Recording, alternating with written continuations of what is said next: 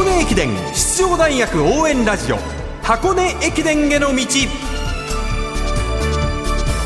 出雲全日本そして箱根。学生三大駅伝すべてを実況中継する文化放送ではこの箱根駅伝への道でクライマックスの箱根駅伝に向けて奮闘するチームを応援紹介しています。ナビゲーターはもちろんこの方。こんばんは柏原理です。よろしくお願いいたします。よろしくお願いします今日は創価大学3年吉田響選手をはじめとする山の神候補の特集です。はい。改めて今回の5区山登り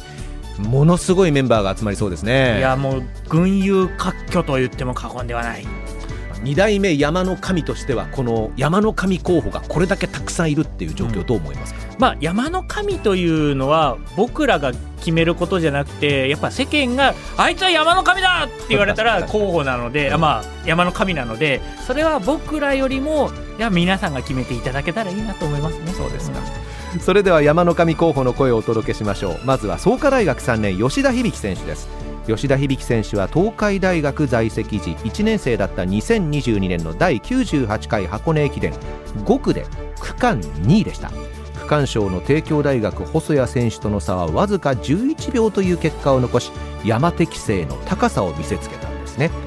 その後の活躍を大いに期待された吉田響選手だったんですが東海大学の部の方針と合わず精神的に苦しい時期を経て今年4月東海大学から創価大学への編入を決断しています。そして心機一転創価大学で山の神を目指すことになりました。編入1年目の今シーズンはブランクを埋める年にするはずだったんですがすぐに創価大学のチームに溶け込むことができまして10月の出雲で5区区間賞11月の全日本5区では区間新記録の区間賞という、まあ、素晴らしい復活劇を遂げました。創価大学のエースとしての活躍を見せてくれています。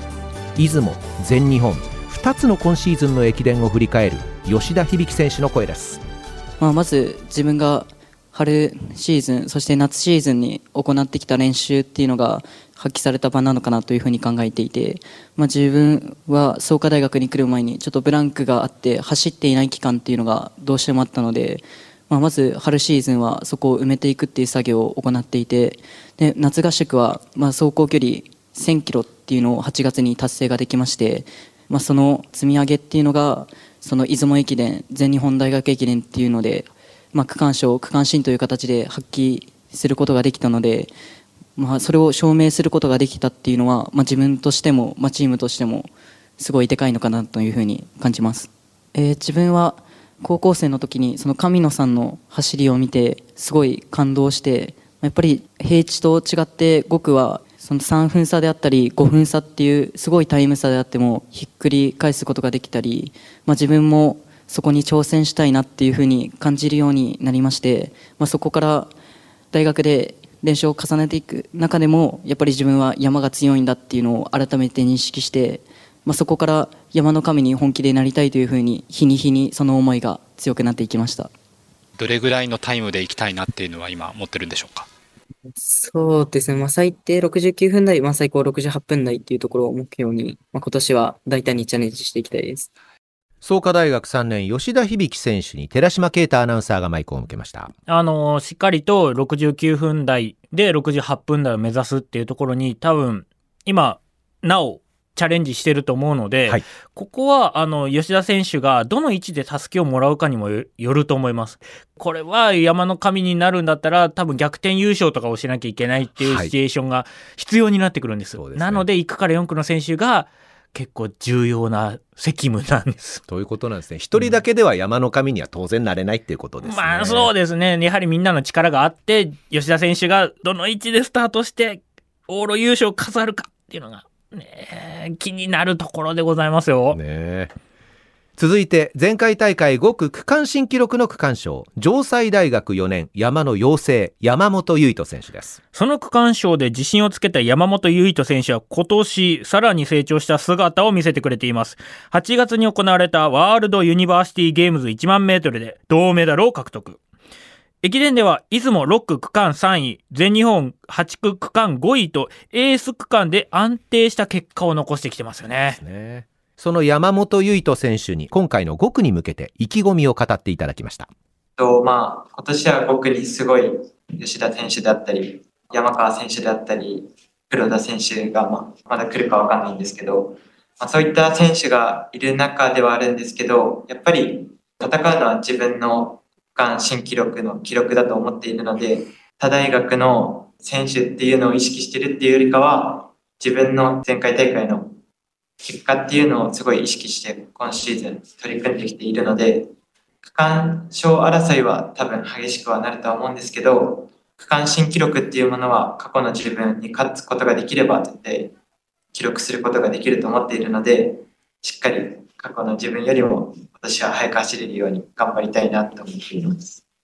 まあ、今年は初代山の神である今井正人さんの記録っていうのにちょっと挑戦したいなっていうのを考えていて、1時間9分12秒っていう記録をしっかり超えたいなと思っているので、まあ、最終的に、まあ、妖精って名付けられてはいるんですけど、神になれるかはまだわかんないんですけど、でも、